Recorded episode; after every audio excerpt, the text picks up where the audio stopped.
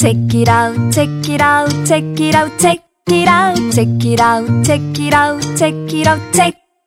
Check it out, check it out, check it out, check it out, check it out, check it out, check it out, check it out, check it out. 그림 에세이 좋아하는 분들이라면 분명 반가워할 책입니다. 파리 리뷰, 오프라 윈프리쇼 등 최근 해외에서 가장 주목하고 있는 일러스트레이터 제인 마운트 에세이, 우리가 사랑한 세상의 모든 책들을 소개합니다. 저자는 책 표지를 그리는 일종의 책 소상화가인데요. 직접 작가 또는 독서가들을 인터뷰하며 일명 애서가들의 서가와 인생책 등을 그려 에스엔에스로 공유해 많은 사랑을 받아왔습니다. 실제로 인스타그램 팔로워가 사만 명이나 된다고 해요. 우리가 사랑한 세상의 모든 책들은 그 그림들과 글을 엮은 책이고요. 작가들이 사랑한 책, 세계의 특색 있는 서점, 아름다운 표지, 그리고 그 밖에 책을 둘러싼 흥미로운 이야기가 담겨 있습니다. 서점의 고양이들도 있고요. 책발전소의 대표 김소영님은 아름다운 책 표지를 만났을 때의 설렘, 한 장씩 넘길 때의 작지만 확실한 행복이라는 추천사를 쓰셨는데요. 책 좋아하시는 분들이라면 누구나 공감하실 것 같습니다. 한국판을 위해 작가가 새로운 표지 그림을 그렸다고 하니까 책 속에서 아는 책을 찾아보는 재미도 있을 것 같습니다. 책 덕후라면 꼭 한 권은 가지고 있어야 할 것 같은 책, 우리가 사랑한 세상의 모든 책들이 궁금한 책이라우 청취자 여러분들은 지금 바로 예스 이십사 모바일로 접속하세요. 오늘은 조금 특별한 책을 소개합니다. 예스 이십사에서만 특별하게 받아보실 수 있는 책인데요. 매거진 B에서 제작한 이 시대의 에디터 십 인이 함께 만든 당신의 책입니다. 요즘처럼 에디터십이 강조되는 시대도 없는 것 같습니다. 매거진 B는 출판 에디터를 조명했습니다. 출판업계에서 책 잘 만든다고 소문난 에디터 십 인의 인터뷰가 담겼습니다. 에디터의 일과 철학에 대한 이야기를 하고요. 김하나 작가님의 힘 빼기의 기술의 에디터였던 김은경 작가님도 인터뷰에 참여했습니다. 편집자로서의 원칙, 철학에 대해 작가를 향한 편파적인 사랑이라고 말한 부분이 인상적입니다. 유유출판사 조성웅 대표님, 웨일북 권미경 대표님, 수호서재 황은희 대표님 등 어디에서도 들을 수 없는 이야기가 담겨 있어요. 그런데 이 책을 어디에서 받아볼 수 있냐고요? 브런치북 육 회 대상 수상작을 사신 분들께 구월 십육일부터 예스 이십사의 단독 굿즈로 증정한다고 합니다. 그리고 여기서 잠깐! 이 책을 먼저 받아보고 싶으신 분들은 지금 팟빵 댓글과 채널S 공식 인스타그램으로 신청해주세요. 구월 이십일까지입니다. 책이라우 청취자 다섯 분을 선정해 책을 보내드릴게요. 에디터 책 신청합니다 라고 남겨주시고 이유를 짧게 써주시면 됩니다. Check it out, check it out, check it out, check it out, check it out, check it out, check it out, check. Check it out, check it out, check it out, check it out, check it out, check it out, check it out, check it out, check it out. 안녕하세요. 책임감을 가지고 어떤 책을 소개하는 시간이죠. 어떤 책임 시간입니다. 저는 브랜드시고요. 제 옆에 책임을 담당하시는 프랑스 엄님과 어떤을 담당하시는 켈리님 나와 계십니다. 안녕하세요. 네, 안녕하세요. 책임. 그 약간 책임 프로듀서 이런 거 있잖아요. 네, 그런 거 같아요. 관, 광고회사에도 뭐뭐 책임 이러잖아요. 맞아요. 저 이제 엄지의 책임이라고 불러주면 어, 좋다. 어때요? 엄지의 책임 좋습니다. 아, 네. 우리 책임님께서 또 음. 광고를 또 많이 또 받아오시잖아요. 네, 제 광고 이번 제가 엊그제까지 광고가 또 영업을 안 했더니 안 들어오는 거예요. 그래서 어떡하지 하다가 몇 군데 이제 말씀을 드렸죠. 네. 근데 또 통 큰 출판사 한 곳에서 네 건을 동시에 하고 싶다고 오. 이렇게 얘기를 하시면서 어제 제가 그분과 미팅을 했습니다. 그 마케터 분이 이렇게 얘기를 하시는 거예요. 저한테 이제 메일을 받으시고 본인께서 그 출판사 단체톡에 책이라우 어. 광고 이런 게 있는데 하고 싶으시고 했더니 다들 편집자가 저도 주세요 막 이랬다는 거예요. 아, 그렇군 거예요. 그 정도인 거예요. 저희 책이라우. 역시 책임님이. 네. 엄책임님. 광고 책임자. 네. 네, 안녕하세요. 저는 켈리입니다. 켈리님도 좀 얘기를 해주시죠. 그러니까요. 어떤 아, 이야기를 네. 할까요, 켈리님? 네, 나 어떤 나 갑자기 이렇게 물어보면은 순발력 없어갖고 다 못하거든요. 저는 대본에 있는 네, 걸로 매력적입니다. 네. 네. 저희가 공개 방송이 두 개나 준비되어 있다고 살짝 언급은 드렸었는데 오늘 공식적으로 좀 일정을 말씀해 드리면 어떨까요? 네, 음. 맞아요. 저희가 구월 십팔일 수요일 저녁 일곱 시에 에스이십사 중고서점이 지금 현재 이 층에 공사 중인데 네. 이 층과 삼 층 두 층으로 리뉴얼을 하고 있어요. 아. 네, 그래서 추석 때 그 오픈을 하는데 저희가 오픈 기념으로 김현수 소설가 음. 작가님과 오. 네 공개 방송을 진행하기로 했습니다. 오픈 기념으로 김현수 작가님을 저희가 모시다니 정말 대단하지 그러니까요. 않습니까? 그때 한 사십 분 정도 모신다고 제가 네. 들었거든요. 그다음에 또 한 번 공개 방송이 있다고 들었습니다. 켈리님.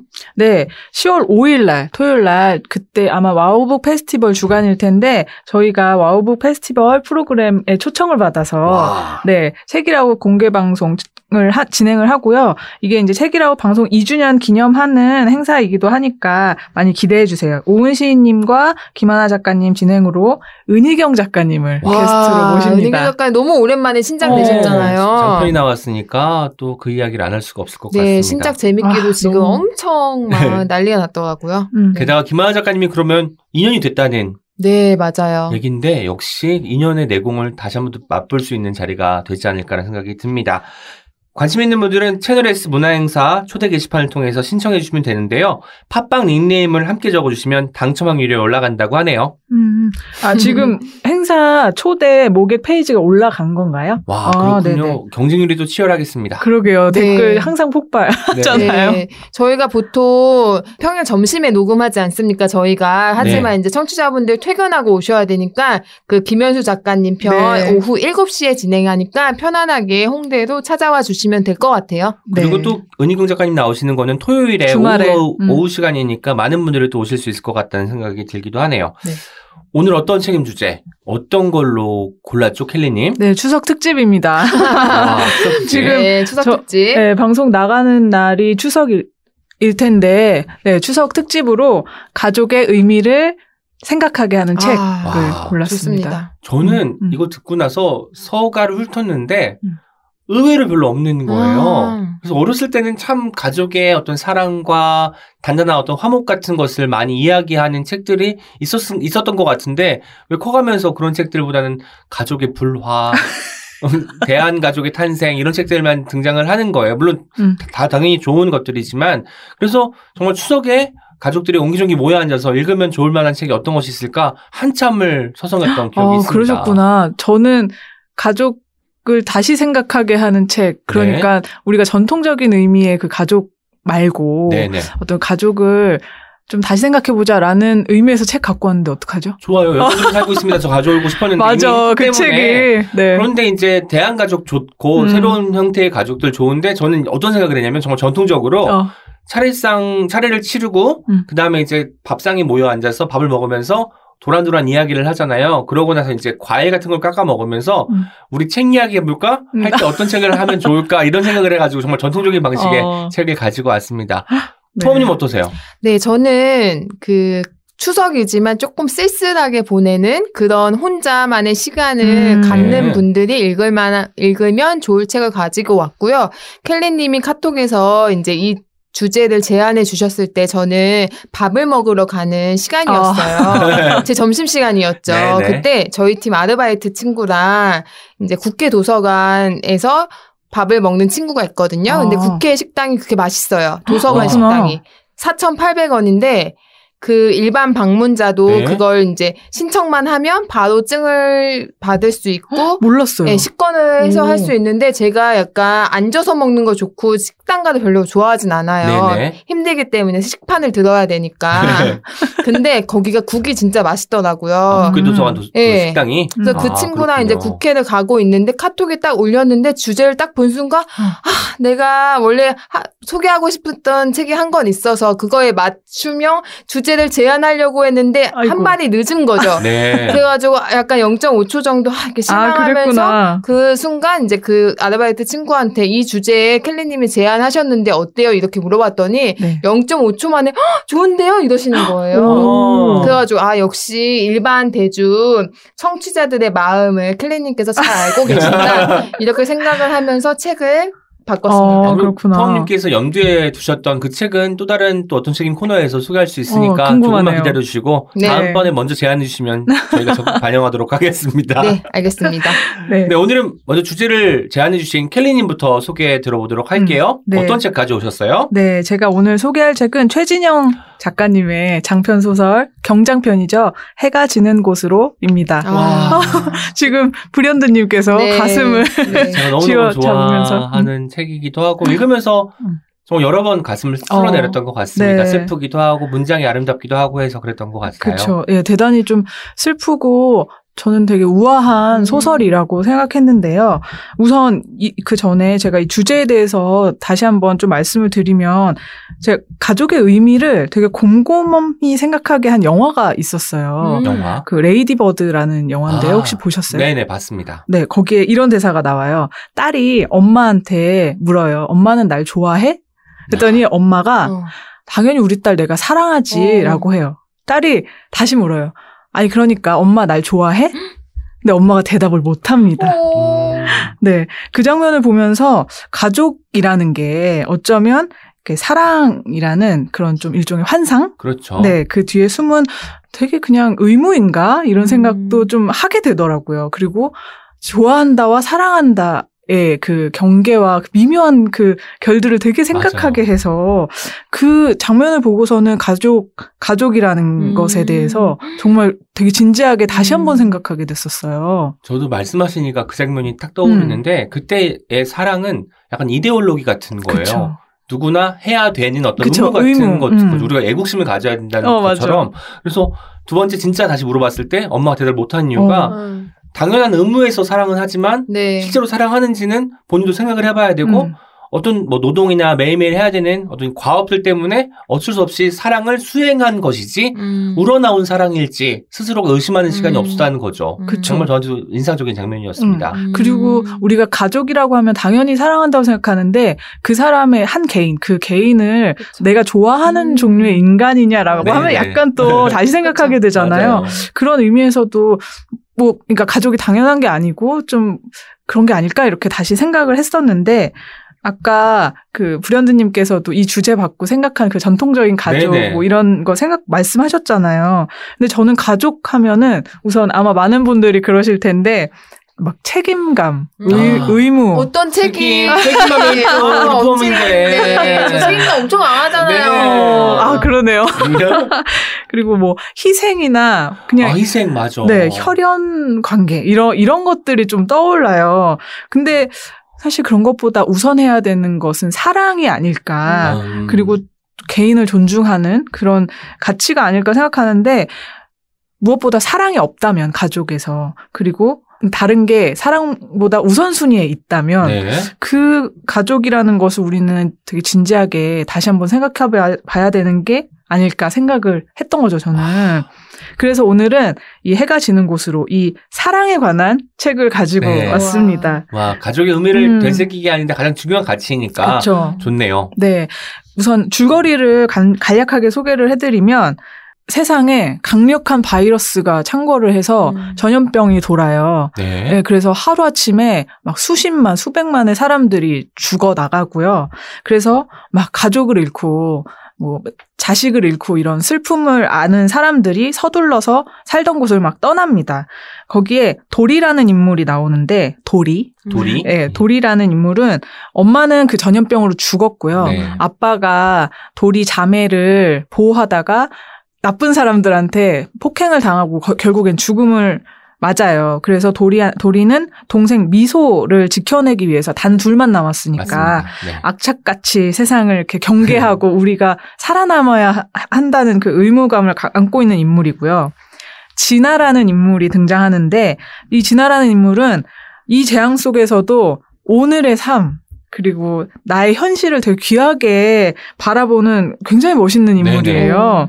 네네. 네, 이 둘이 길에서 우연히 만납니다. 근데 이제 이 지난해 아빠가 또 대단한 그 생존자, 그러니까 음. 어떤 의미에서 아주 지독한 생존자여서 이 사람이 일찍이 이제 이 전염병이 창궐했을 때 자기네 제, 자기 재산을 다 정리하고 탑차 두 대를 거기에 이제 식, 뭐 생필품과 식료품을 다 채워서 네, 네 피난을 네, 가죠. 근데 이제 이 피난을 갈 때 자기의 생존한 가족들을 이끌고 길을 떠나는 중이었는데 이제 지나가 도리를 발견하고 도리랑 미소를 함께 데려가자고 하는 거죠. 음. 여기에 대단히 의미심장한 대사가 나옵니다. 아빠가 따, 자기 딸의 부탁이니까 안 들어줄 순 없고 대신 도리에게 이렇게 얘기해요. 널 가족처럼 대할 거라는 기대는, 기대는 하지 않는 게 좋다.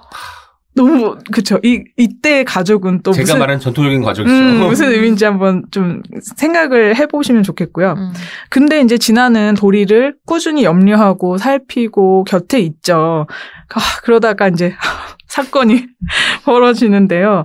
이제 이 탑차를 타고 계속 피난을 계속 이동을 하던 중에 이제 저녁에 한 빈집을 발견하고 하루를 이제 정박하기로 해요.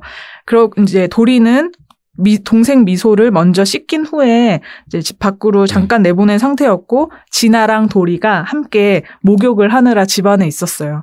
근데 밖에서 총격 소리가 들리는 거예요. 그래서 도리는 자기 동생 미소가 밖에 있으니까 음, 음. 정신 못 차리고 집 밖으로 네, 뛰어나갔어요. 네. 그랬더니 도리가 뛰어나가니까 진아도 정신 못 차리고 음. 도리를 따라서 뛰어나가는데 갑자기 그 밖에 총격이 벌어지고 있는데 딸이 뛰쳐나오니까 진아의 아빠는 이제 탑차로 집 앞, 앞을 막고 이제 총격 싸움이 벌어지는데 그 와중에 이제 서로 총질을 하다가 그 싸움은 이제 결국에는 잘 이제 마무리가 되는데 음. 하지만 피해가 컸죠. 음. 진아의 사촌이 죽어, 죽어 있던 음. 거예요. 진아의 아빠가 너무 화가, 화가 나서 도리를 거, 막 때리면서 네. 너 때문에 우리 가족이 죽었다라고 하면서 이제 도리를 때리고 사건이 여기서 끝나지가 않아요. 그날 밤에 이 진아의 가족들, 그러니까 아빠의 형제들과 뭐 사촌들 이런 사람들, 이 남자들이 도리를 강간을 해요.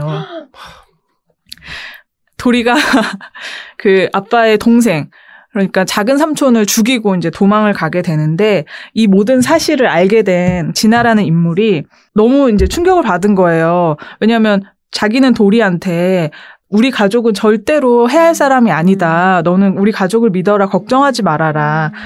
그랬는데 어떻게 이럴 수가 있냐고 아빠한테 화를 내죠. 그랬더니 아빠는 너는 사람 볼 줄 모르고 그 애는 우리를 우습게 봤다. 가족처럼 대해줬는데 우리를 이용하려고만 했다.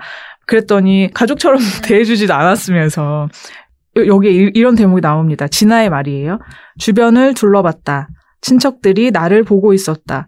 엉망으로 울고 있는 나를 바라보고 있었다. 그들의 이름을 떠올렸다. 삼촌이나 고모가 아닌 그들만의 고유 명사를. 그들과 이름을 묶으니 남처럼 느껴졌다. 가족이 보이지 않았다. 우리는 충분히 서로를 배신할 수 있다. 때릴 수 있고 버릴 수 있다. 강간할 수 있고 죽일 수 있다. 그러니까 이 가족이라는 게 대단히 허약하고 가족이라는 가면 뒤에는 아주 잔인할 수 있는 그런 인간의 그 나약함이 숨어 있는 거예요.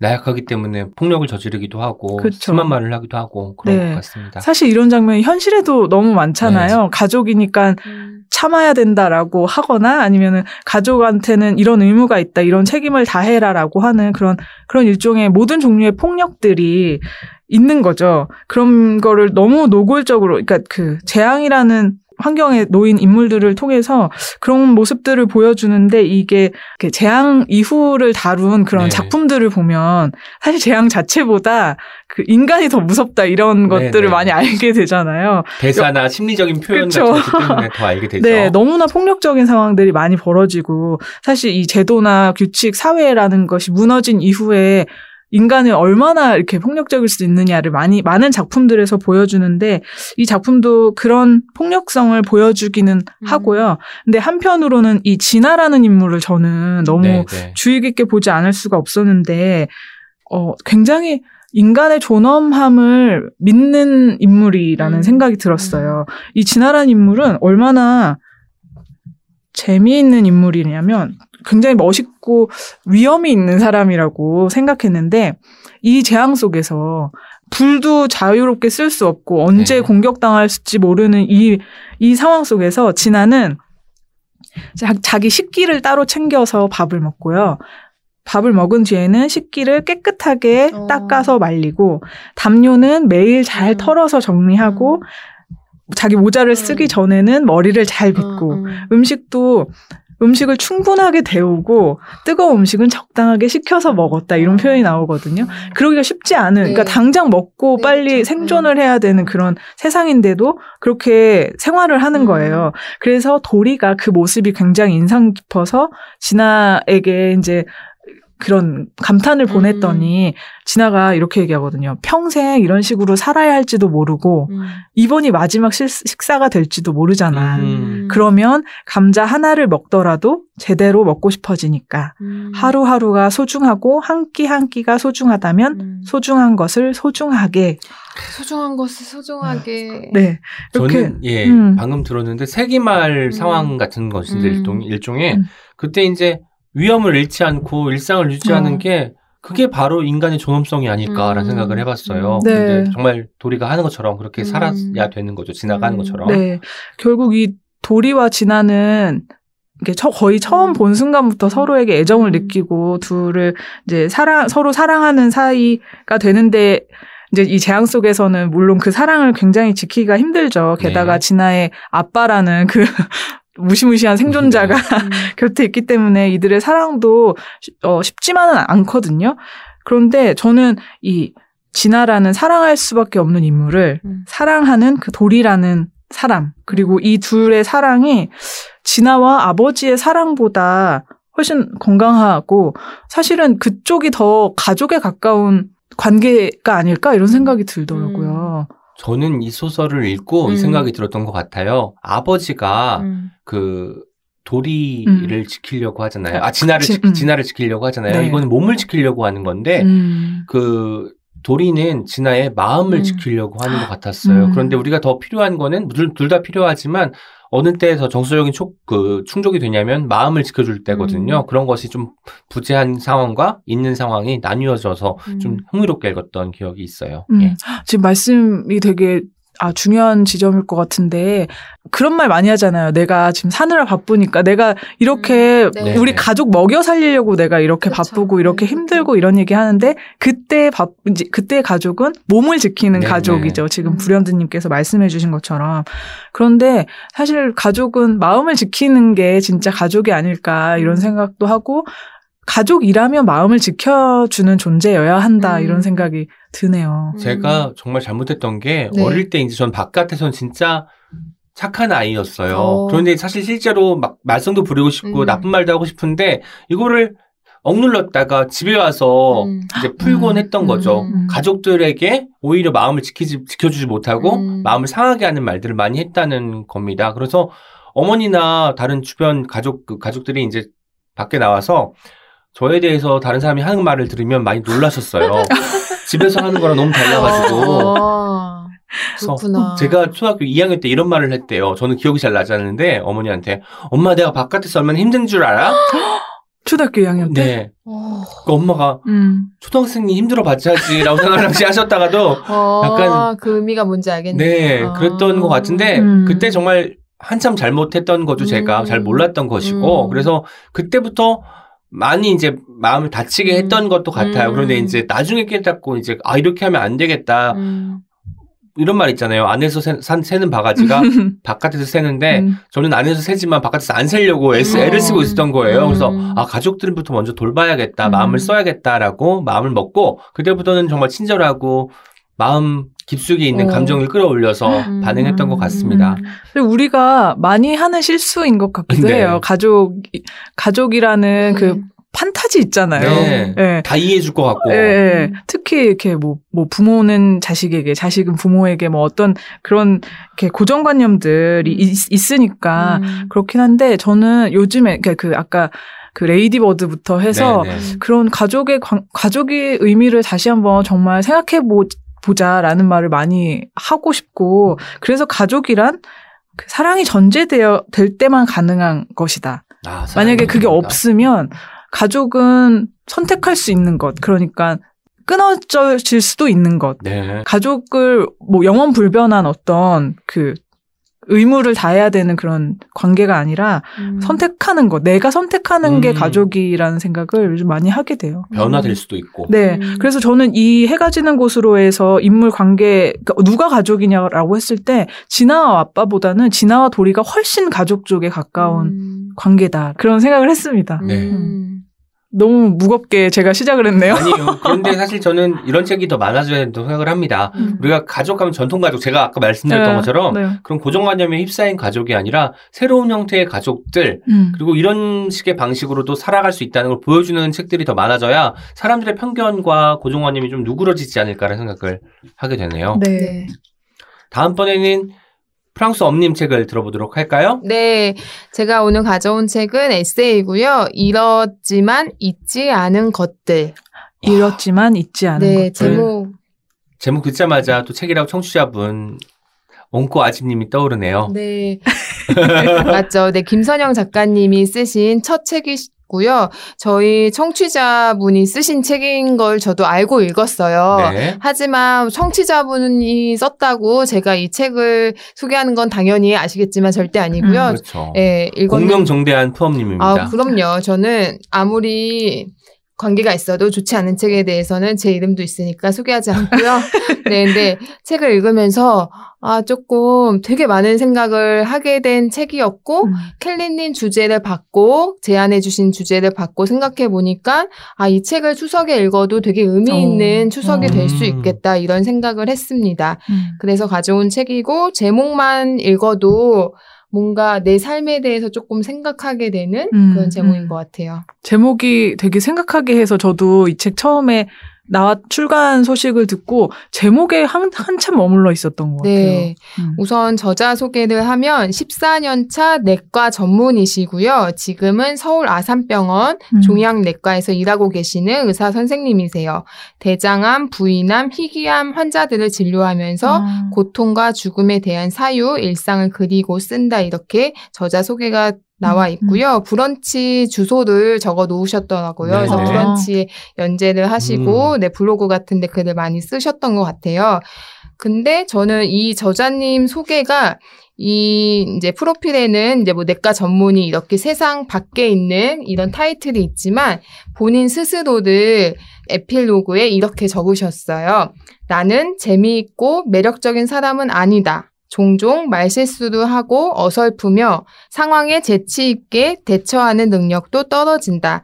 그래서 친구도 별로 없고 직장에서도 그리 인기 있는 사람도 아니다.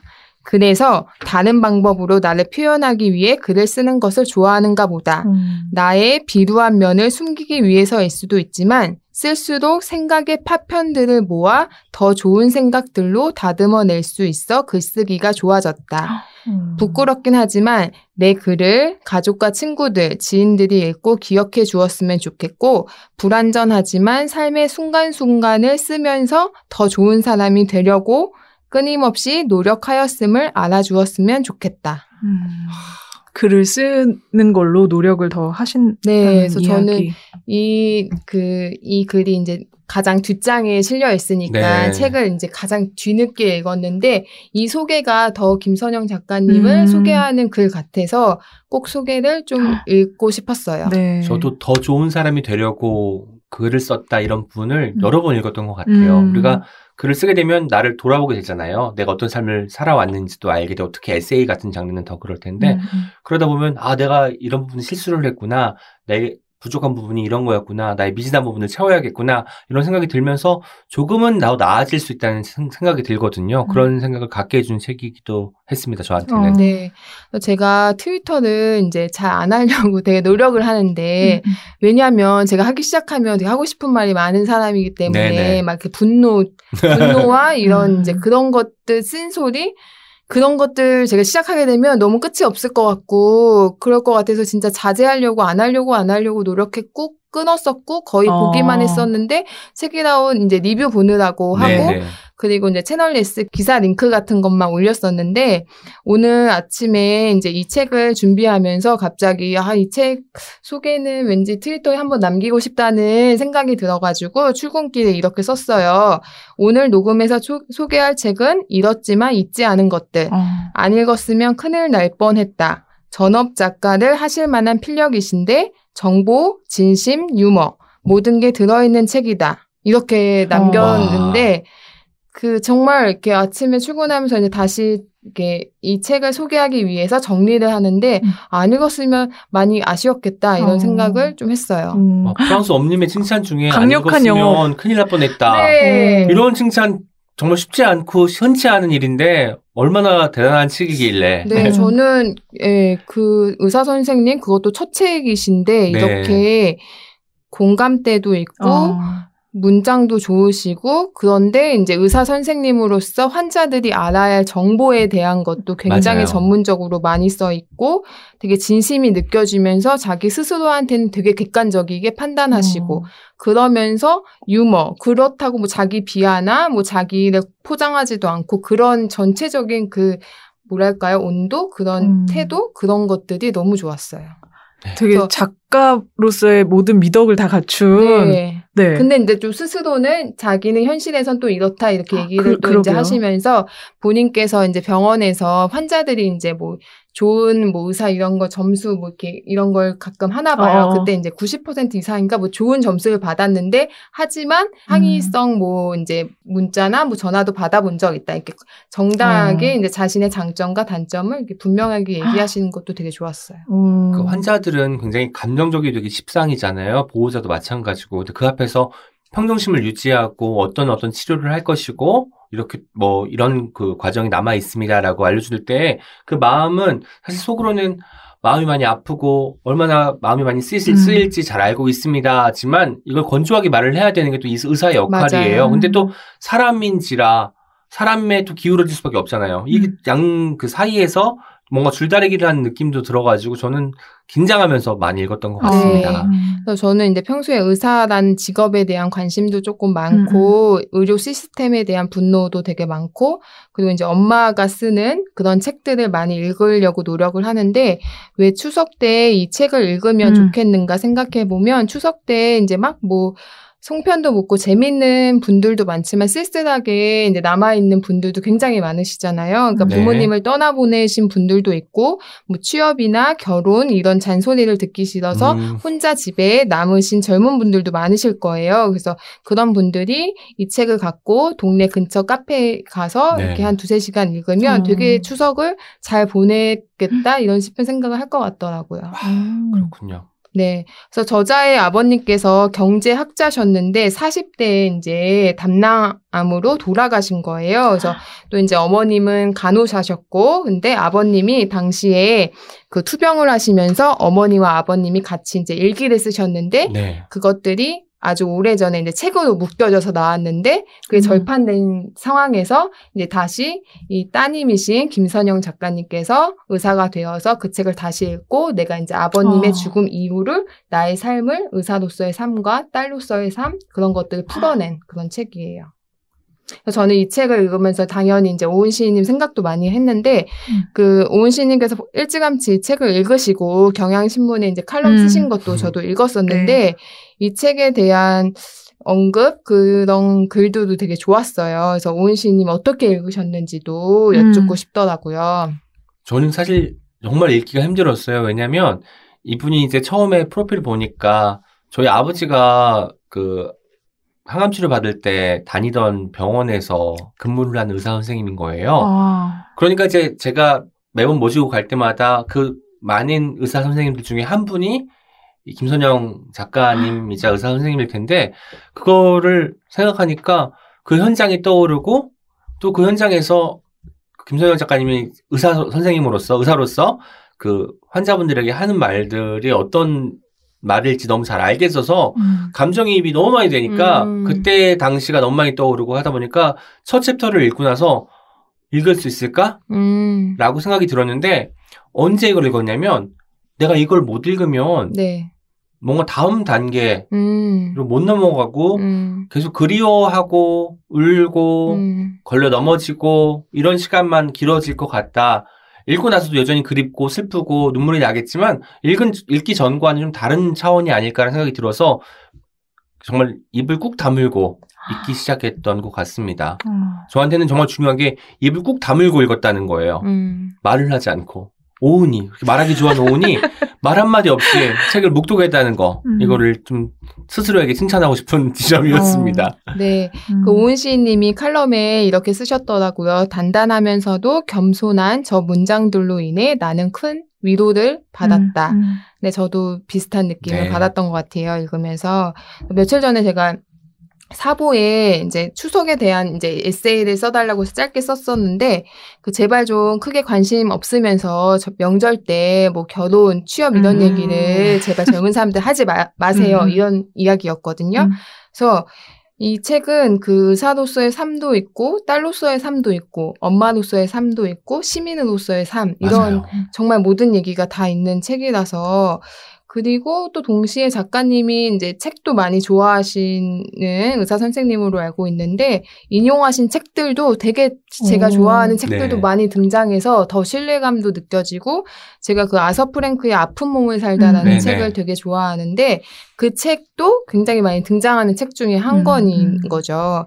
그래서 또 이 약간 이거는 저희 독자분들도 아시면 좋을 것 같아서, 백십구 쪽에 그 우리나라 의사 일 인당 진료 횟수 이런 아. 게 또 나와 있더라고요. 근데 오이시디 국가 중에 우리나라의 의사 일 인당 진료 횟수가 그 굉장히 많은 축에 속한대요. 그래서 진료량이 많아가지고 많으면 노동 강도가 그쵸. 당연히 높아지잖아요. 음, 그래서 이천십칠 년 통계에 의하면 음. 의사 일 인의 연간 진료 횟수는 전체 오이시디 국가 평균이 이천이백구십오 회래요. 그런데 우리나라는 몇 회일 것 같아요? 켈리님? 이천오백? 아, 국가 평균이 이천이백구십오인데 이천오백이면 되게 너무 근소한 차이 아닐까요? 대략. 근데 너무 많이 너무 많이 차이나요?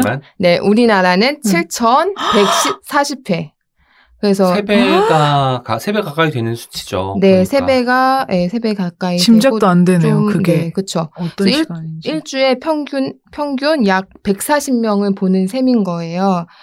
그리고 미국은 연간 약 천육백 회로 평균보다 낮다고 합니다. 네. 물론 저희는 이제 의료, 시, 의료 시스템에 대한 문제는 정말 이제 음. 의사들도 지적을 많이 하고 그쵸. 일반 뭐 시민들도 많이 하는데, 저는 이제 병원 갈 때마다 되게 의사 선생님들의 안색을 많이 보고 음. 이 의사의 분위기, 병원에 이제 뭐 추구하는 것들 이런 거 되게 열심히 보거든요. 근데 어느 정도 이해하는 면도 있는데 결국에는 시스템적인 구조적인 문제가 가장 크죠. 이런 생각도 좀 많이 드는 책이었어요. 진료 횟수가 많다 보니까 그만큼 환자들을 많이 본다는 거잖아요. 그러다 보면 환자들이 많다는 건데, 그러니까 환자들도 불만족인 것이 기다리는 시간이 엄청 긴 거예요.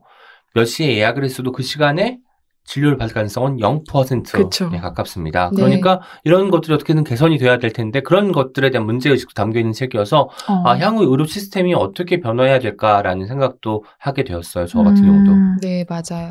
저는 이제 좀 책을 읽을 때 약간 직관적인 책을 좋아하는 거 아시죠? 네. 네, 그래서 애둘러 이야기하는 거 딱 질색이고, 근데 작가님, 이 김선현 작가님께서는 본인에 대한 성찰도 계속 끊임없이 하시면서 시스템에 대한 비판도 정확하게 하시고, 그러면서 내가 인간으로서, 의사이기 전에 인간으로서 한 음. 존재로서의 고찰도 되게 많이 하시고, 그런 문장들도 많이 나와서 음. 저는 되게 에, 음. 특별하게 이 책을 읽혔던 것 같아요. 되게 묵직한 책이네요. 이렇게 사실 겉모습만 보고. 네, 겉모습은 좀 약간 예쁜, 예쁜 어, 서정적이고 감, 감성적인 느낌의 표지죠. 노을이 음. 지는 네, 것 같은 노을이. 네, 어, 네. 어, 그런데 훨씬 더 이렇게 문제의식이 있는 네. 그런 책이군요. 그래서 저는 이 책을 어떤 분들이 읽으면 어, 좋을까 네네. 이렇게 또 한번 정리를 해봤어요. 음. 첫 번째, 음. 병원에 갈 때마다 이 의사 왜 이래? 이런 음. 생각을 하는 분들 어. 읽으면 좋을 것 같고요. 주변에 장기 투병하는 네. 가족이나 친구, 음. 친척들이 있는 사람들이 읽으면 좋을 것 같고, 내 죽음에 대해서 고찰하고 생각해보고 싶은 사람, 그리고 부모나 자식 간의 관계에 대해서 생각을 평소에 많이 하는 분들, 어. 그리고 좋은 글쓰기의 교본을 찾고 싶은 분들도 읽으면 진짜 좋겠다. 생각했어요. 상찬입니다. 네, 상찬이고, 근데 예, 정말 좋았고, 또 이제 부모, 제가 이제 아기 엄마시고, 네. 근데 엄마로서는 굉장히 선배세요. 네. 네. 근데 또 좋은 문장이 하나 있어서 이 문장을 소개하면서 마무리해볼게요. 이백이십삼 쪽에 나오는 문장이에요. 읽어볼게요. 아이들은 부모가 된다는 건 주는 것보다 받는 것임을 알게 해주었다. 내가 이 정도의 사랑을 받을 자격이 있을까? 내게 기댄 작고 여린 생명을 바라보며 생각했다. 하나의 인생이 태어나 처음 따라보고 따라하는 대상이 되면 자신의 삶을 끊임없이 돌아보게 된다.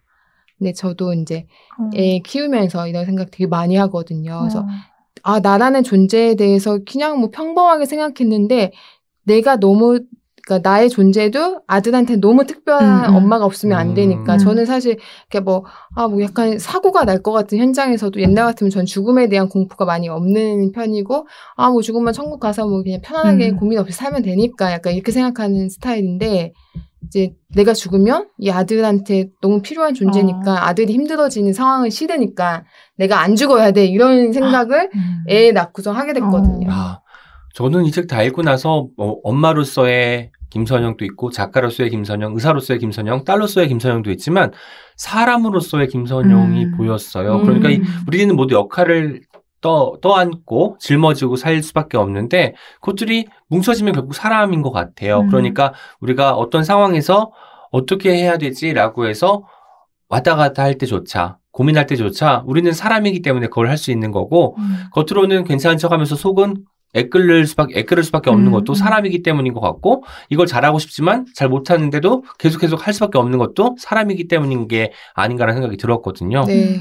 그래서 이 책은 저는 결과적으로 아까 이 책을 읽으면 좋을 분들을 말했지만, 아, 네. 사람에 대해 관심 음. 있는 분들, 맞아요. 사람이란 무엇인, 어떤 존재일까, 궁극적으로 탐구해보고 싶은 분들도 읽으면 참 좋겠다는 생각을 해봤습니다. 네, 저는 이 책을 안 읽고 지금 두 분은 다 이 책 읽으신 거잖아요. 네네. 근데 말씀을 들을수록 책이 되게 궁금해지는데 음. 왜냐하면 굉장히 이렇게 여러 여러 층위가 있는 것 같아요. 그러니까 여러 장면을 생각하게 하는 그런 책이 거라는 짐작.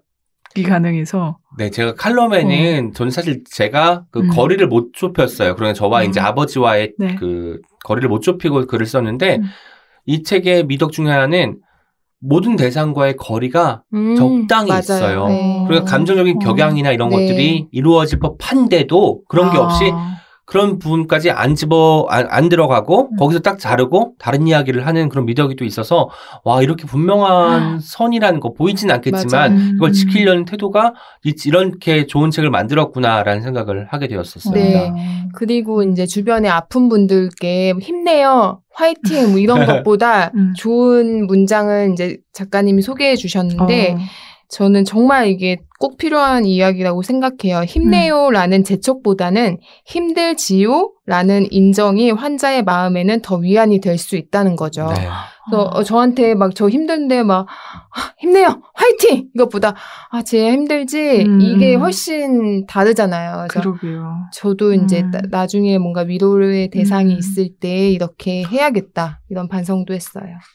지아 힘들지? 아 힘들어 힘들어 막 이런 네. 네. 갑자기 많이 힘들진 않습니다. 요즘은 네. 아, 요즘은 네. 괜찮아요. 네. 보통이에요.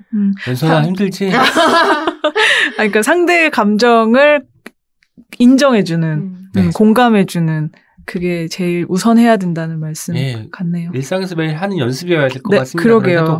네. 네. 그러니까 아는 거랑 또 실천하는 게 잘 연결이 안 될 때가 있어서 네. 이런 이야기를 많이 듣고 읽고 생각해야 그리고 주변 사람들과 얘기해야 이게 또 실천이 되는 것 같기도 네. 하고요. 책이라 청취자분들이 이 책을 음. 읽고 또 어떤 그 리뷰를 올려주실지 그러게요. 기대가 됩니다. 네. 네.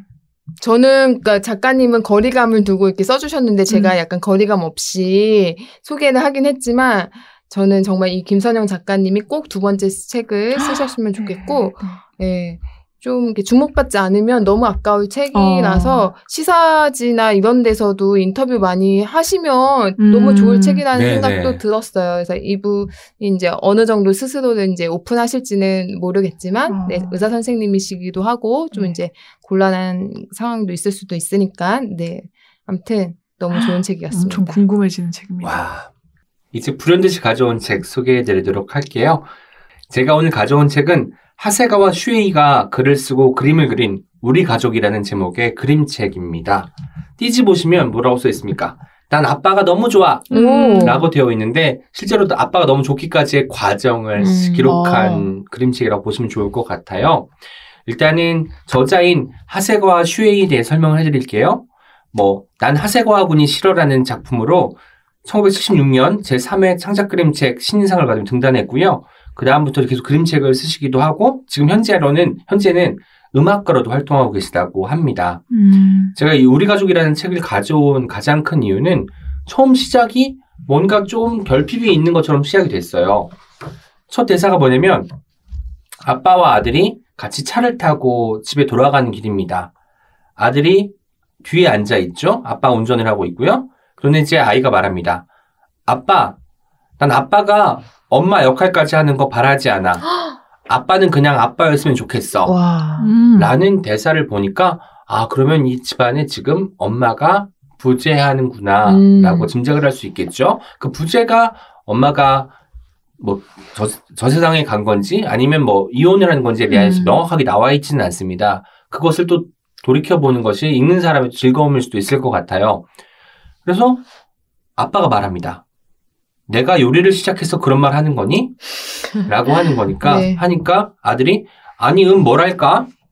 라고 이제 해요. 그러니까 아들은 지금 아빠가 엄마의 부재 상태를 어떻게든 메우기 위해서 너무 애쓰고 있다, 음. 무리하고 있다라는 음. 걱정을 하는 거예요. 하긴, 아이들은 다 옆에서 보면 다 알잖아요. 네. 음. 그런데 또 생각해보면 아직 아이기 때문에 음. 전통적인 성역관에 아, 매여 있는 그쵸. 거예요. 남자가 음. 요리를 하는 게 조금 음. 이상하다고 느끼는 거죠. 다른 집안하고 다르기 때문에 그런 어떤 편견과 고정관념을 완벽하게 깨지는 못하지만 아빠와 아들은 서로 살면서 이야기를 계속 나눕니다. 음. 그래서 이제 아들이 말해요. 그냥 아빠 너무 애써서 카레 같은 거 안 만들어줘도 되니까 듬직하니 남자답게 있어주면 안 돼? 오. 라고 물어요. 그러니까 아직까지도 아이는 오. 여전히 음. 남자 하면 힘이 세고 듬직하고 이런 이미지에 사로잡혀 있는 거죠. 아빠는 말합니다. 어제 만든 카레가 맛없었구나. 미안해. 요리도 어렵, 어렵고 남자답게 사는 것도 어렵네. 그리고 요즘은 그런 시대가 아니잖아. 음. 라고 하면서 시대가 변했다는 이야기를 하고 있습니다. 우리는 모두 커다란 배에 타고 있는 거나 마찬가지야. 시대라고 하는 배 말이야. 커다란 배는 갑자기 멈출 수 없어. 방향을 바꿀 때도 서서히 틀지 않으면 배가 기울어 튕겨나가는 사람이 생길지도 몰라. 아, 라고 해서 이 커다란 배의 은유가 저는 음. 시대가 변하기도 했지만 지금 엄마가 없는 상황에서는 음. 이 배에 남은 사람들이 어떻게든 자립을 해야 되잖아요. 그쵸. 밥을 하고 빨래를 하고 살림을 해나가면서 하루하루를 견뎌야 된다고 저는 생각을 하거든요. 그런 이야기를 하면서 이야기가 쭉 정리가 되는데 이제 아이가 드디어 속마음을 말하기 시작합니다. 아빠는 엄마 휘파람 소리 들어본 적 있어? 라고 문득 이야기를 해요. 그러니까 아빠가 응 있지 한 번? 아들이 묻습니다. 딱 한 번? 엄마 휘파람 자주 불었는데 라는 내서 또 이제 아빠가 자주 집을 비웠다는 게 드러납니다. 음. 그래서 이제 아빠가 예전에 레스토랑에서 데이트를 끝나고 나올 때 엄마가 기분이 좋아서 휘파람 불었던 것을 기억을 하고 있고 다시는 안 불었다고 이야기를 합니다. 아. 그래서 물어봅니다. 왜 다시는 안 불었을까? 창피했나? 음. 아들이 대답하죠. 모르죠? 라고 해요. 음. 근데 아들이 말해요. 엄마가 항상 휘파람 불었는데 똑같은 멜로디였다고. 근데 아빠도 그때 휘파람 딱 한 번 불었으니까 음. 그게 너무 인상적이었던 거예요. 아빠가 휘파람을 불었더니 아들이 말합니다. 그거야. 어. 그러니까 엄마가 그때 그 순간 아빠와 데이트를 하고 음. 불렀을 때가 인생에서 가장 기분이 좋았던 때, 음. 황홀했던 때, 자기 자신을 지키고 싶었던 때였던 음. 거죠. 그래서 또 이제 아빠와 아들은 자기의 자리에서 엄마를 또 그리워하기 시작합니다. 그 노래의 제목이 라 메르라고 해요. 아. 바다의 노래. 메르가 바다라는 뜻을 가지고 있는 단어라고 합니다.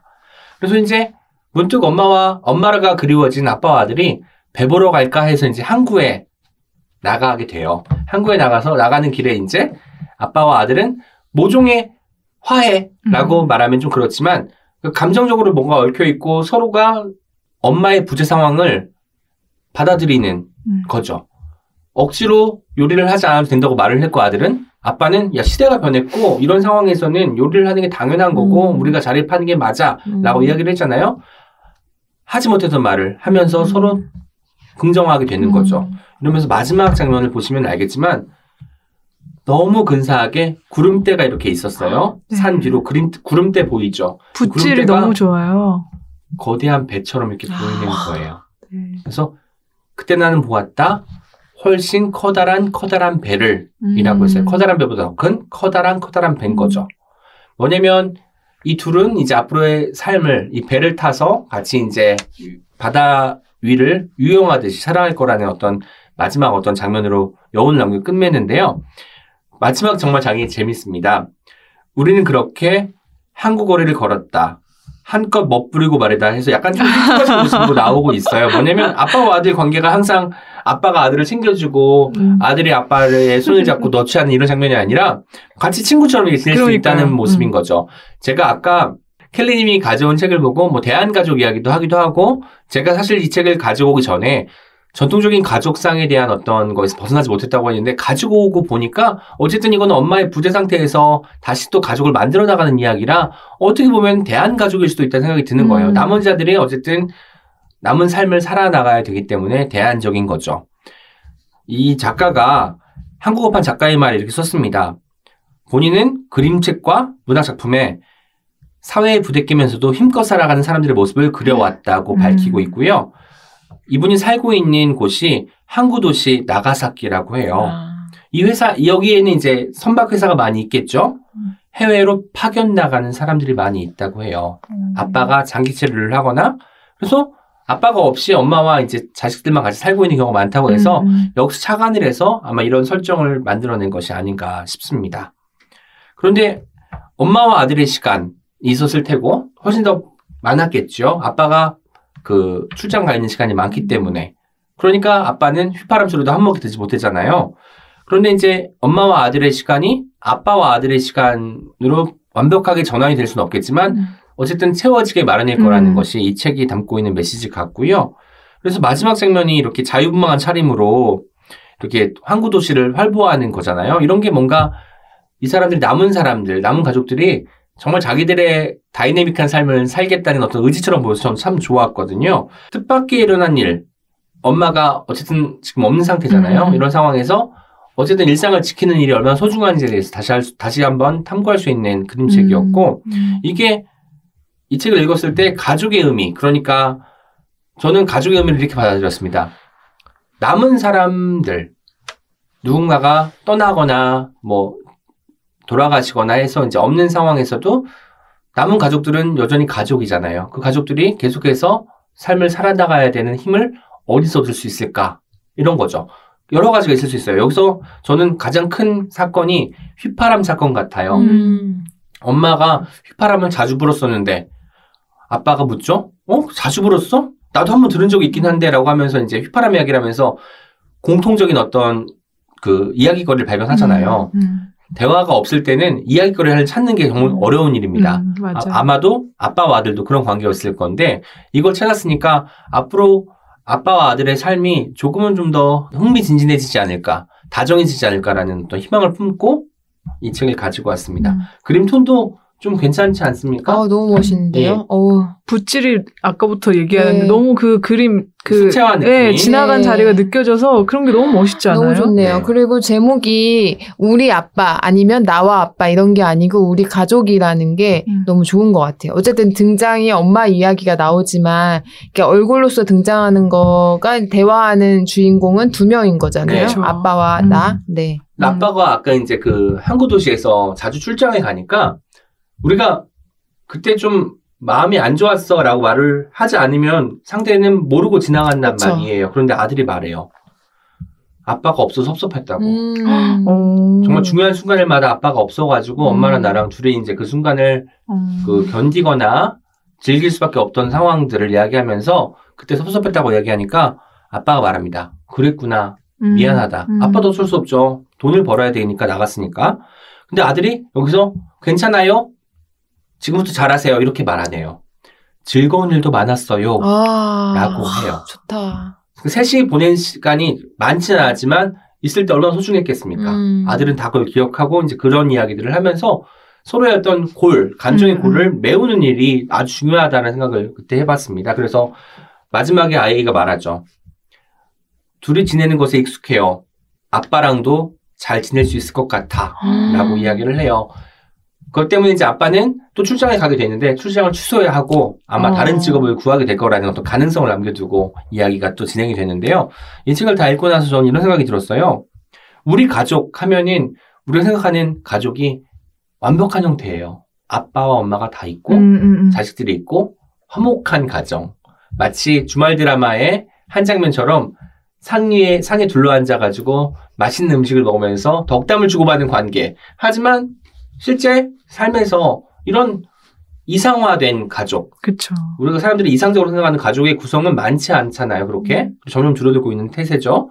그렇기 때문에 이런 대한가족처럼 같은 형태 그리고 누군가가 떠난 자리에서 다시 시작하는 가족도 충분히 유의미하고 긍정적으로 받아들여야 되고 오히려 더 응원을 해줘야 되는 것이 아닌가라는 생각을, 생각해서 이 책을 가지고 왔습니다. 음, 저는 아빠와 아들이 비로소 진정으로 소통하는 이야기로 들리는데 네. 그 말을 거는 게 계속 아들이라는 음. 점이 너무 인상적이네요. 그렇네요. 말을 걸고 오. 나의 솔직한 마음을 얘기하는 게 먼저 얘기하는 게 음. 아들 그리고 아빠는 또 그 마음을 그쵸. 뭐 엄마의 부재로 음. 인한 것일 수도 있지만 그 거기에 귀 기울여주는 것? 그 소통이 일어나는 게 너무 아름답네요. 좋네요. 사실 이게 한국 그 독자들한테도 많이 와닿을 이유가 있습니다. 사실 한국에서도 아빠와 아들의 관계는 그렇게 돈독하지 못하잖아요. 엄마와 아들은 좀 가까울 수 있고 그런데 애착 형성에서 봤을 때 아빠하고는 그렇게 대면대면한 관계가 많지. 그리고 이제 아빠는 늘 무서운 사람, 음. 나를 혼내는 사람으로 음. 어릴 때부터 많이 각인이 되어 왔기 때문에 이 골을 어떻게 메울 수 있을까 많이 고민을 했는데 이 아이가 먼저 나서서 대화를 이끌어주니까 참 좋더라고요. 아빠는 잘 모르니까 소통 방식을 모르니까 카레만 만들고 밥은 잘 먹이고 싶어가지고 이런 정도가 이제 부모가 해야 될 일이라고 생각을 하는데 아이는 달랐던 거죠. 대화를 통해서 그동안 했던 골들을 메우는 것. 그러니까. 나, 나의 마음을 같이 읽어주는 것, 같이 웃고 떠드는 것 이것이 필요했던 거고 그런 시간들을 같이 만들어나가고 채워나가면서 아빠와 아들이 우리 가족으로서 다음에 음. 어떤 일을 해나갈지가 참 궁금해지는 음. 그림책이었어요. 그러게요. 제가 그 아들한테 평일날 같이 있는 시간이 너무 적으니까 음. 네. 오른쪽 가슴에는 엄마가 들어있고 왼쪽 가슴에는 아빠가 들어있어. 여기가 간지럽잖아. 그럼 엄마가 너한테 말 거는 거야. 이런 얘기를 아, 한 일 년 전쯤에 하고 뭐 요즘도 그냥 가끔 가끔 했는데 어제 갑자기 퇴근해서 오는데 엄마 오늘 밥 먹을 때 엄마가 나와가지고 내 반찬 뺏어 먹었잖아. 이러는 거예요. 그래가지고 어 맞아. 내 그거 맛있더라. 막 이렇게 했거든요. 그러니까 아이고. 나는 이제 지난주에 이제 야근이 너무 많아서 애를 어. 이틀 연속 사십팔 시간 동안 애 자는 모습 어. 보고 출근하고 자는 음. 잘 때 퇴근했는데 너무 이렇게 아 그냥 소통이 별로, 없었군요. 아, 소통이 예, 그러니까 좀 기분이 우울했거든요. 음. 그래가지고 이제 아들한테 이제 그런 얘기를 이제 해줬는데 어제 갑자기 처음으로 그러니까 그런 얘기는 참, 종종 자주 했었는데 갑자기 그래가지고 아 얘가 정말 이렇게 흘려듣지 않는구나. 음. 애, 애도 진짜 막 일 년 전에 했던 얘기를 갑자기 하는 순간 되게 그러게요. 많거든요. 그리고 그 교육 방식 멋지다. 너무 좋은 것 같아요. 네. 그런 게 있으니까 찌릿찌릿하면 엄마가 말, 말 걸고 있는 거야. 네. 음. 어, 저도 언젠가 써먹을 수 있을지 모르겠지만 써먹을, 써먹을 수 있으실 어, 어. 겁니다. 아, 너무 네. 다행스러운 이야기인데 네. 아들은 엄마의 부재를 그렇게 내가 사십팔 시간 동안 못 봐서 마음 아팠던 것만큼은 네. 아니었던 네. 것 같아서 조금 이렇게 다행스럽게 느껴지고 네. 너무 너무 아, 아름다운 얘기네요. 근데 제가 아, 아름다운데 어. 그래가지고 제가 이십사 시간 이후에 음. 두 번째 날 전화 이제 점심시간에 카톡 카톡으로 이제 페이스타임을 어. 했단 말이죠. 근데 이렇게 저한테 계속 엄마 보고 싶지 않아? 엄마한테 할 말 없어 이랬는데 저기 저기 티비 봐야 된다고 빨리 끊으라고 이렇게 하, 하긴 했어요. 그때가 이제 공개 방송 시작하기 좀 전에 대기실에서 그때 네. 했는데 음. 하지만 뭐 저는 이제 저 별로 특별히 안 보고 싶어하는 게 오히려 좋죠. 그래서 아빠가 이제 퇴근 그날은 빨리 했으니까. 어. 네, 아무튼 네 어. 그렇게 갑자기 생각이 나네요. 어, 너무 좋다. 네. 와. 우리 가족. 오늘 켈리님이 가져온 해가 지는 곳으로 최진영 작가의 소설은 가족의 의미를 확장하고 재정립하게 만들어준 책 같아요. 오늘 우리가 주제가 가족의 의미를 생각하게 하는 책이잖아요. 음. 그런 점에서 켈리님이 가져온 책은 가족의 의미를 확장하고 재정립하게 만들어준 책, 프랑스 엄님이 가져온 잃었지만 잊지 않은 것들, 김선영 작가님의 책은 가족의 의미를 되새기고 그 관계 속에서 나를 돌아보게 하는 책 같았습니다. 그리고 불현듯신 제가 가지고 온 우리 가족이라는 이 그림책은 가족의 의미를 재발견할 수 있는 책.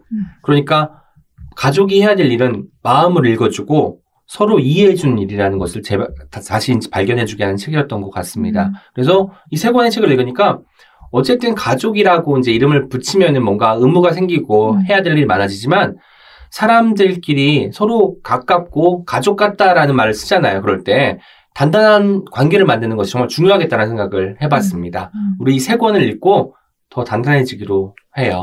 저는 물러 터졌지만.